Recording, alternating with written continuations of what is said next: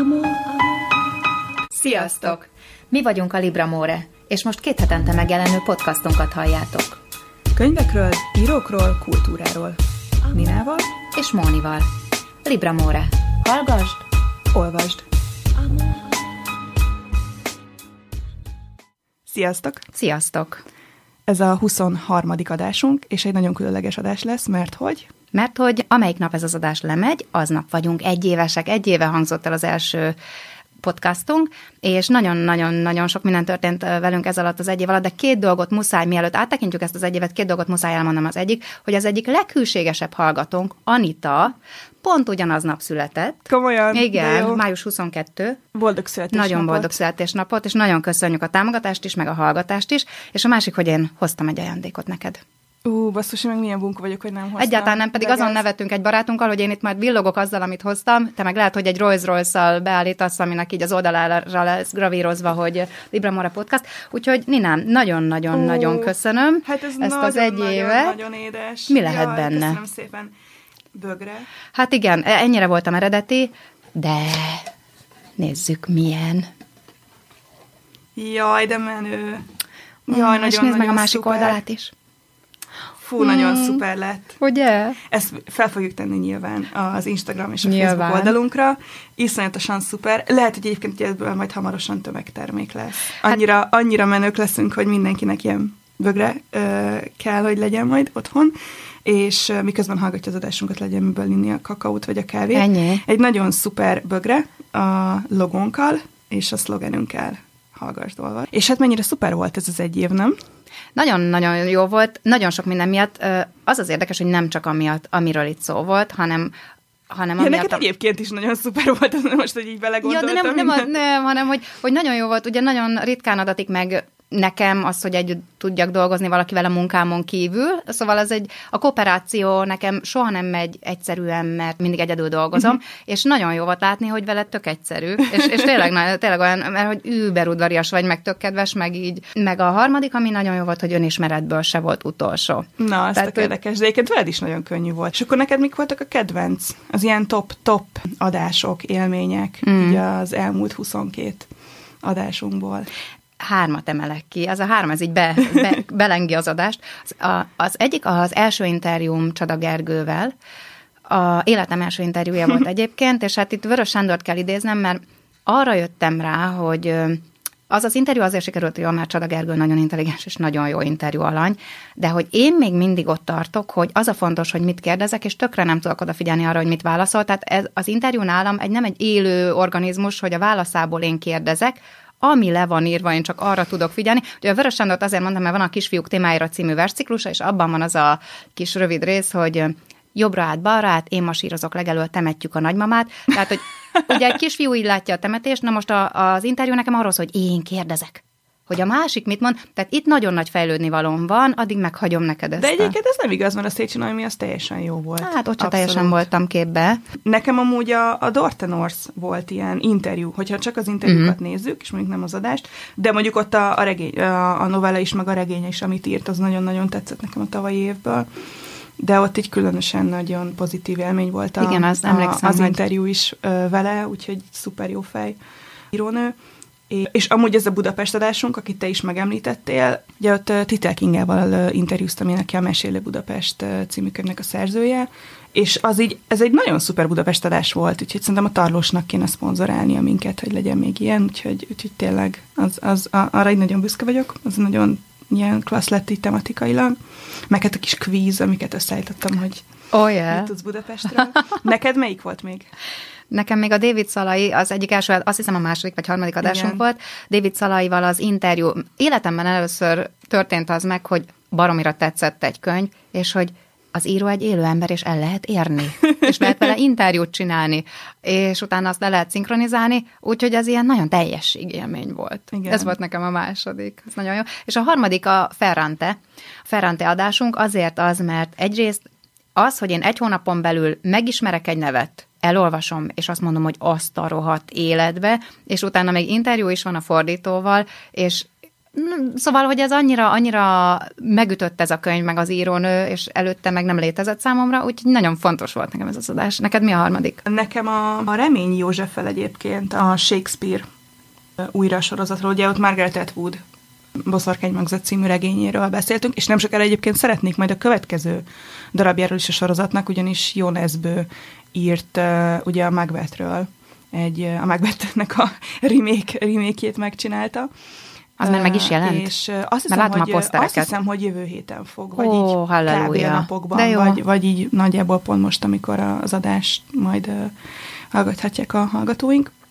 Az egy tök jó sorozat, a Shakespeare újra sorozat. Úgyhogy akkor csak így tovább. Csak így tovább, csak így tovább. exponenciálisan növe, növekszik majd a lelkesedésünk, a szakértelmünk, illetve reméljük, hogy a hallgatóságunk is. Igen, és egyébként írjátok meg, hogyha van kedvetek, meg mi nagyon szeretnénk, hogyha megírnátok, hogy mi az, ami nektek tetszett, mi az, ami annyira nem tetszett, mi az, amit miből még többet szeretnétek, mert azt már, már így tudjuk a, a molyos hallgatóink megírták, hogy például Szabó T. Anna, meg több nő, írónő, meg, meg női témájú, illetve Szécsi Noéminek és Gér Eleonorának ugye van ez a budapesti úrinő Magánélet című, maga, igen, ez a két részes igen. téma, amivel kapcsolatban én is tökre szeretnék egyébként velük beszélgetni, tehát ez a fajta ilyen kultúrtörténeti uh-huh. vonatkozású könyvek, az tök érdekes.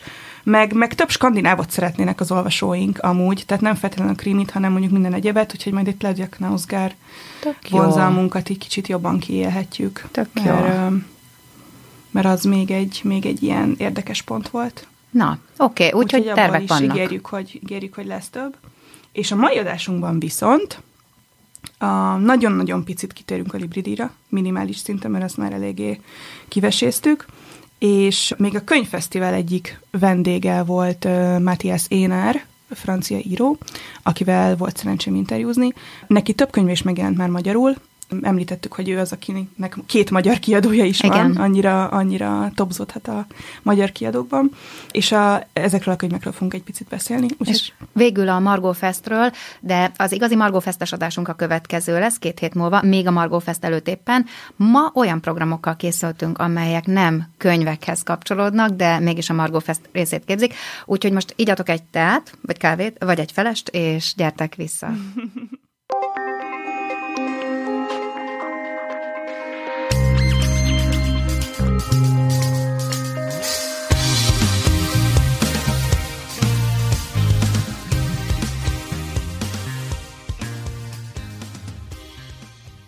Egyébként választhatnánk, hogy te gratulálsz előbb, vagy én gratulálok előbb, de akkor gratulálok én előbb. Nina, nagyon jó, érzékel. Tompa Andrát jelölted meg, mint befutót, és igazad is lett, ugyanis a zsűri szerint ő volt a legjobb, és amit ki is emeltél egyedüli nőként a mezőnyben. Hála Istennek, igen, igen pont hogy... a, ilyen, ilyenek az írónők. De egyébként nem tudom, most nem akarok így, izé, így visszagondolni, hogy hát ezért ez eléggé várható volt, meg majd. Szerintem ez egy nagyon-nagyon-nagyon jó lépés volt a Libritől, hogy, hogy szembe mentek a, az általános elvárással, és akkor nem, nem megint nádasnak adni egy újabb díjat. És hát nyilván, nyilván nagyon jó írónőről van szó, úgyhogy mm. ez is, az is nagyon örvendetes. Én nem hiszem, hogy a Bödöcsre egyébként a fogadóirodák nagyon sokat fizettek volna, tehát, hogyha így van borítékolható közönségdíjas, akkor amúgy ez, az, az bödöcs. Igen, igen, igen, pontosan. Úgyhogy nem tudunk hibázni, ennyi. És az a jó, hogyha visszahallgatjátok a, az elmúlt adásainkat, pont Tompa Andrától és Bödöcs Tibortól tettük be ugye a rövid kis promó videókat, amit a Libri készített a, a díjhoz, és hát olvassatok el a könyveket, mert oh, yeah. érdemes. És most akkor viszont folytassuk uh-huh. Matthias Énárral, aki egy nagyon-nagyon érdekes francia író, mert hogy kb. 20 éve nem él Franciaországban. Azt szerintem nem mondtuk el a múltkor, mert nagyon picit beszéltünk róla, amikor a programokat beharangoztuk, a, a könyvfesztiválnak a, a programjait. Ő kb. 20 éve Barcelonában él, és egyébként ilyen oltári nagy közel-kelet szakértő. Francia országban vidéken nőtt fel, és ö, arab, meg perzsa nyelveket, meg irodalmat ö, tanult az egyetemen, ugye az érettségi után, és a 90-es években nagyon sok időt töltött a közel-keleten, a Libanonban, Szíriában, és az ott szerzett élményei inspiráltak gyakorlatilag a nagyon-nagyon sok művét, szinte, szinte az összes igazán rangos díjat, meg elismerést szerzett művét, és magyarul három könyve is olvasható, ugye a Zóna, ami a jelenkornál jelent meg tavaly, a mesénekik, csatákról, csatákról, királyokról és elefántokról. Igen, ez is szintén jelenkoros, és ugye a harmadik, a legújabb, az az iránytű, és az pedig a magvető kiadónál jelent meg. És az iránytűvel nyerte el a Goncourt díjat 2016-ban, és nem is véletlenül, tehát egy ilyen nagyon, nagyon nagy műről van szó. Egyfajta ilyen tudatfolyam regény, erre majd ki fogok térni az interjúban is. Egy Franz nevű osztrák zenetudós, egy muzikológus a főszereplője, aki halálos beteg, és egy ilyen álmatlanul töltött éjszaka során így visszaemlékszik hmm. a 90-es évekre, meg a szerelmére, meg De érdekes. Szíriára, és egy ilyen keleti, kelet felé tartó utazás veszi kezdetét gyakorlatilag így a regény elején, de így térben, időben teljesen, teljesen, ugye az egész világot gyakorlatilag, hogy egész keletet bejárja, a 19. századtól kezdve egészen így a napjainkig, vagy hát így a közelmúltig, és ugye ez egy ilyen különösen fájdalmas, ezt majd el is fogja mondani a, az interjúban, Ugye, hogy amikor írtak ebbe, akkor tört ki a polgárháború Szíriában, és akkor volt gyakorlatilag az, hogy, hogy amiről írt, az már nem létezett. Tehát, hogy egy olyan, hmm. olyan világról, olyan helyszínekről írt, gyakorlatilag azoknak állított emléket a, a regényében, amelyekről tudta, hogy így örökre Aztán. elvesztek, és, és, és lebombázták ezeket az épületeket, meg városokat. Hmm. Úgyhogy egy ilyen nagyon, egy, és tényleg gyönyörű szép regény, egy nagyon, nagyon nagy ívű, nagyon intelligens könyv, és azért kell hozzá hangulat, tehát nem az a fajta nagyon könnyen befogadható regényről van szó. Ehhez képest viszont ugye a, a mesénekik, csatákról, királyokról, elefántokról, az meg egy gyönyörű szép kis, kis ékszer, tényleg. Igen. Az neked nagyon tetszett, ugye? Az nekem nagyon tetszett, ami azért is meglepő. Egyrészt nem, én nem szeretem a francia irodalmat. Egy szerzőt nem, egy szerzőt nem tudok mondani, akire azt mondtam, hogy úristen. Úgy elviseltem egyet-kettő, de tényleg. Aha. Szóval valami, valami átjön a francia néplélekből, ami, amitől nagyon kész vagyok. És ez talán azért, mert, mert nagyon el volt távolítva a jelentől, meg a, a, attól, amilyenek a franciák most, mm, inkább mese volt, mint nem. Igen. Úgyhogy most, most, ahogy beszéltél az iránytűről, valószínűleg azt is el fogom olvasni. Ami nagyon tetszett, Ugye az alaptörténetet azt már elmeséltette, hogy Michelangelo, tehát Igen, nem, nem mesélem el Korábbi adásunkban, Igen. ugye annyi röviden, hogyha valaki ezt nem hallotta, hogy, hogy Michelangelo-nak egy fiktív, de valóságos eseményeken alapuló Konstantinápolyi utazása a téma. Meghívta a szultán Michelangelo-t Isztambulba, Konstantinápolyba, hogy építsen, tervezzen meg egy hidat neki, amit el, előtte már Leonardo da Vinci is megtervezett, csak nem tetszettek neki, uh-huh. a szultának nem tetszettek a tervek. És ez a, tehát gyönyörű szépen illusztrálja ez a, ez a mese-szerű, mesébe illő történet, azt, hogy hogyan hatott a közel-kelet kultúrája az európai művészetre, az európai kultúrára. Tehát ez a fajta, ugye a, a, a másságnak a, tehát ezeknek a, ez a nagyon éles politikai határvonalakat gyönyörű szépen mm. tudja elmosni. Én erre egyébként is a regényeiben, és ez, ez abszolút fő motivum ennek a, ennek a regénynek. Tehát, hogy hogyan mm, bomlik le Michelangelo-ban ugye az idegentől való félelem, az, hogy akkor ott mi lesz, mi vár rá, meg hogy mennyire jó ez neki egyébként az európai olaszországi karrierjében, hogy uh-huh. ő oda megy, és majd mit fognak szólni Igen. otthon, Igen. hogy hogy, hogy ő elment oda. Tehát tényleg nagyon-nagyon nagyon jó kis utalások, meg finom utalások vannak ezekre a dolgokra is. Pont itt kapcsolódna be az, amit olvastam róla, mert nem magamtól vagyok ilyen okos, de hogy ez egy, ez egy műfaj katyvasz, mert hogy történelmi regények vonásait is felvonultatja, love story, napló, illetve episztola, Uh-huh.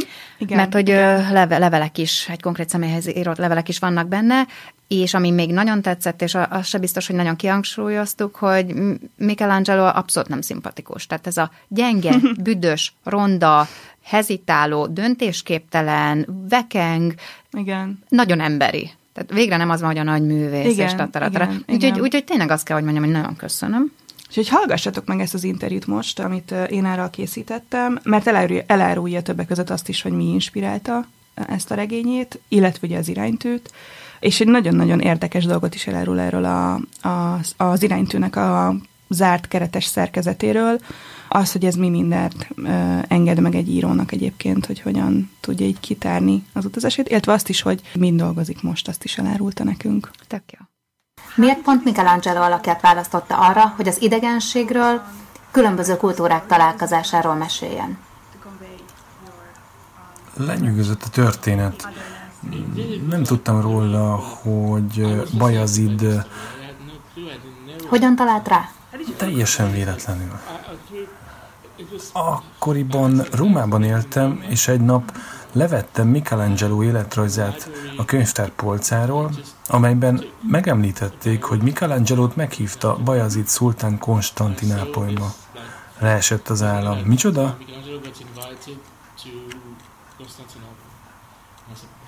Egyáltalán nem közismert a tény. Ugye? Ki hitte volna? Többet akartam tudni erről. Szerencsére Michelangelo fő életrajzírója, Ascanio Condivi, aki Michelangelo diákja és titkára is volt egyben, valamivel többet is elárul erről.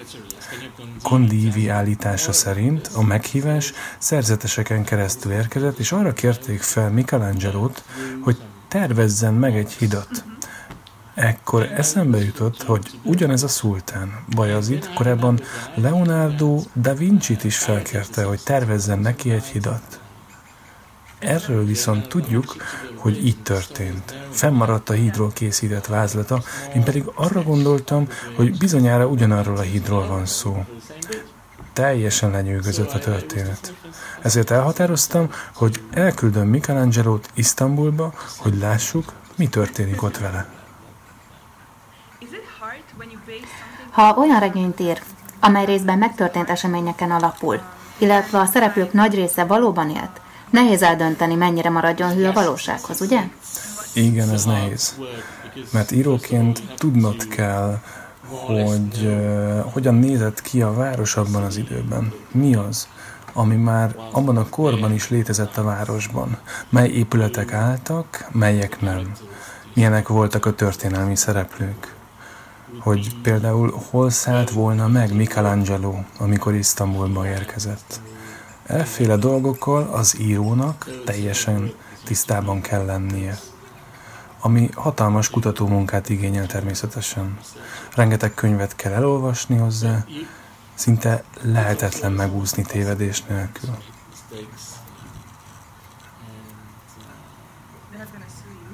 Jó, azért senki nem fogja beperelni. Persze, persze, hogy nem. Ezzel együtt azért nehéz feladat, és én törekszem arra, hogy hű legyek a valósághoz. A francia szavak, amelyeket használok a regényemben, például mind léteztek a 16. században.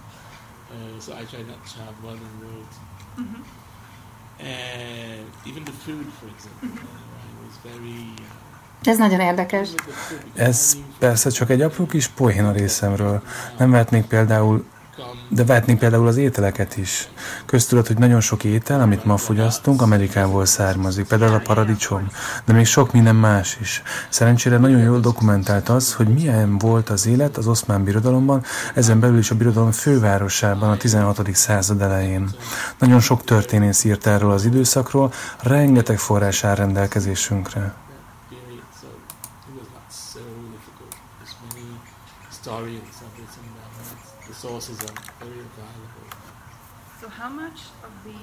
Folytassuk az iránytővel. Mennyire befolyásolta a regényt a menekült válság, mindaz, ami az elmúlt években történt a közel-keleten?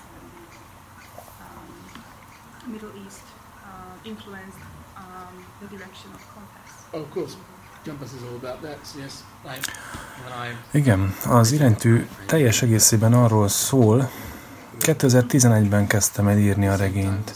Nagyjából egy időben azzal, hogy kitört a polgárháború Szíriában. Nagyon fájdalmas volt. Utoljára 2010 végén, néhány hónappal a polgárháború kezdete előtt jártam ott. És miközben a regényemben arról írtam, milyen volt Szíria a 90-es években, a hírekben arról tudósítottak, hogy Damaszkuszt vagy Aleppo központját lebombázták hogy Homs városa megsemmisült, az emberek menekülnek az otthoni, otthonaikból. Nagyon szomorú, nagyon fájdalmas élmény volt. Ugyanezt éltem át, mint Franz, a regény narrátora. Miközben visszagondoltam a múltra, arra, hogy milyen volt régen Szíria, belém hasított a jelen fájdalma a borzalmakról tudósító híradásokból. Nagyon melankólikus időszak volt ez. Olyan dolgokról írni, amiről tudod, hogy már nincsenek, hogy már soha többé senki sem fogja látni őket. Nagyon különös érzés. Melancholy, writing. You write about things that you know that don't exist anymore. Yeah. Uh, that no one will see again. So it's very, very strange. And, um, és miért épp egy osztrák zenetudost választott a regény főszereplőjének? Ausztria központi jelentőségű a történet számára. Ma Európa központjaként tekintünk Ausztriára, de valójában hosszú időn át a féle határ volt. Ja, valóban. Maga a birodalom is egy határ volt. Van, az, van egy régi mondás, miszerint Bécs a kelet kapuja. Ez lehetővé tette számomra, hogy a regény központi témáiról közvetlenül a határtól kiindulva beszéljek. Az iránytű utazásai Bécsben kezdődnek, és Franz mindig egyre keletebbre tart. Bécsből Isztambulba, Isztambulból Szíriába, és onnan Iránba. Az, az iránytűvel bizonyos tekintetben a zóna tudatfolyam jellegű stílusához is visszatér. Mindkettő nagyon zárt, keretes szerkezettel bír. A zónában egy vonatút adja a történet keretét, míg az iránytűben az éjszaka. Miért döntött úgy, hogy visszatér ehhez a valamennyire zárt kerethez? Hogy egy éjszaka alatt nem, ez zártnak tűnik, de... Természetesen közben kinyílik a történet. Pontosan ezért választottam ezt a formát. A zónában és az iránytűben is olyan sok különböző idő és tér között ugrálunk, hogy ehhez elengedhetetlen az a nagyon zárt forma. Máskülönben az olvasó elveszíteni a fonalat. Ahhoz, hogy ezeket össze lehessen kötni, szükség van egy szilárd alapra, ami a zónában a vonatút, az iránytűben pedig Franz álmatlanul töltött éjszakája a lakásában. Így viszont a regény kitárul, és az egész világot bejárhatjuk a 19. századtól a jelenig. Ez nagyon fontos volt a számomra. Mindkét regénynek megvan a maga ritmusa. A zónában egy oldal egy kilométer, míg az iránytűben 90 másodpercet jelent egy oldal.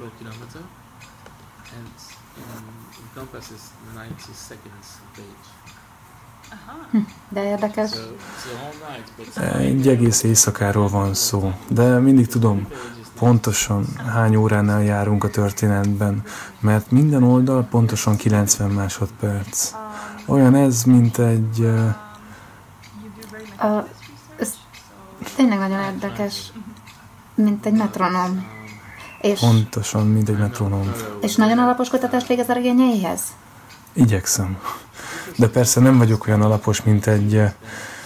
Um, a különbség köztem és egy tudós között az, hogy én könnyedén ugrálhatok egyik történetről a másikra, anélkül, hogy összekötném őket. Persze, ennek nagyobb szabadsága van. Igen. Nagyobb a szabadságom, és olyan történetekre fókuszálhatok, amiket ismerek. Ahogy mondjuk egy film esetében is tenni az ember. Ha egy 19. században játszódó történelmi filmet akarna forgatni, Budapesten csak olyan épületeket mutatna be, amelyek abból a korból valók. Na én is pontosan ezt csinálom. Csak arról írok, amit tudok. Egy történész viszont rögtön azzal jönne, hogy nem, nem, emellett az épület mellett valami más volt. Én arról próbálok írni, amit azért valamennyire ismerek. Megdöbbentett, amikor belegondoltam, milyen keveset tudunk az arab, illetve perzsai irodalomról. Igen, ez baj. Döbbenetes. Ha belegondolunk abba, milyen kevés irodalmi művet fordítottak le talán még ma angol és francia nyelvre is. Ön szerint ez vajon mennyire befolyásolta a politikát, a közel-keletről kialakult képet? Az orientalisták sokat tettek azért, hogy megismertessék az arab, illetve a perzsa irodalmat a nyugattal. de mindezt egy nagyon tudós megközelítésből tették, és emiatt bizonyos szempontból kudarcot vallottak, mivel senki sem olvasta ezeket a klasszikus irodalmi műveket. Ugyanakkor persze fontos is volt a munkájuk, mivel ezeket a szövegeket ma bárki elolvashatja. Ott van például Hama Buchstalen monumentális 30 kötetes műve az oszmán birodalom történetéről vagy a klasszikus arab irodalom egyik égköve, Jahiz műve is olvasható fordításban. A gond inkább az, hogy csak az orientalisták foglalkoztak ezekkel a művekkel, az egész tudományos világon belül maradt, nem terjedt el szélesebb körben, csak mostanában. Franciaországban ugyanez volt a helyzet. Franciaország az első gyarmatosító birodalom volt Szíriában, Libanonban és Észak-Afrikában a 20. század elején, egészen 1945-ig. Ezzel együtt szinte alig fordítottak le arab vagy persa műveket franciára. Ez a 80-as, vagy inkább 70-es, 80-as években megváltozott. Hatalmas fordulat következett be, akkortól kezdtek másként tekinteni a közel-keleti irodalomra. Már nem csak a klasszikus irodalma miatt, hanem a kortárs regények, versek miatt is a világ egyik legnagyobb irodalmaként kezdték számon tartani. De ez a 70-es, 80-as évektől kezdve van csak így.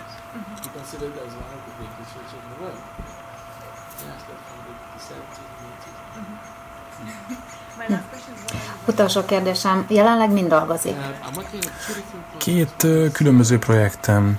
Az egyik egy Franciaországban azon belül is vidéken játszódó regény, amely a természetről, a mezőgazdaságról fog szólni.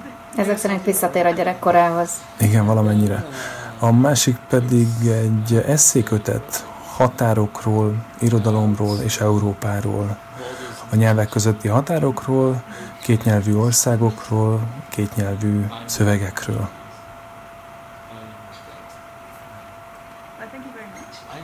Nagyon köszönöm. Én köszönöm.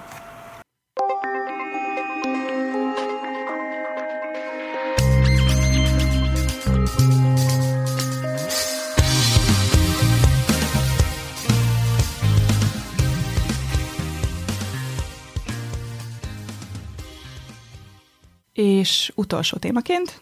A Margó Fesztivál június 6-tól 10-ig lesz, ami nagyon meglep. Én azt gondoltam, hogy minden fesztivál csütörtöktől vasárnapig van, a szerdától vasárnapig lesz, és direkt, tehát úgy beszéltük meg, hogy jövő hét, két hét múlva lesz az az adásunk, ami, ami konkrétan a programokat ajánlja nektek. Most olyanok között fogunk válogatni, amelyek tényleg nem, nem írókhoz köthetőek, hanem mindenféle más művészeti képviselőihez. Szerdán nem találtam annyira semmit, de csütörtökön rögtön van egy Margó Extra keretein belül Mundrucó Kornéllal, hmm. egy beszélgetés arról, hogy milyen könyvek voltak hatással nem csak az életére, hanem a művészetére is. Mondrocó Kornél egyébként is egy nagyon izgalmas ember, és, és tök jó, hogy ezt kitalálták, hogy, hogy összevonják. Egyébként a... ez minden este lesz, ez, a, ez mm-hmm, az mhm, extra. Igen. Tehát minden este egy színésszel, vagy rendezővel, vagy nem íróval. Igen, igen, igen, igen. lesz, lesz amúgy beszélgetés, és Mondrocó ugye igen. a csütörtöki. Igen. Ugyancsak csütörtökön Jónás Vera, a Jónás Vera Experiment ad koncertet. Nagyon szeret. Te voltál már Jónás Ferán? Nem voltam még, de hallottam már. Uh-huh. Annyira érdekes, hogy én kifejezetten utálom az olyan együttes neveket, mint a nem tudom milyen experiment. Uh-huh. Tehát, nem, nem, nem szeretem a kísérletező zenét, amit ugye a név sugal. Remek zenészek, nagyon jó személyiség a Jónás Vera. Egyszerűen egy, tényleg egy ilyen tigris, a, nagyon sokszor tigrisezik ott Facebookon is, nagyon életteli, vibráló, mindenkinek nagyon ajánlom, egy kultúrált zenei élmény, ami tüzes is.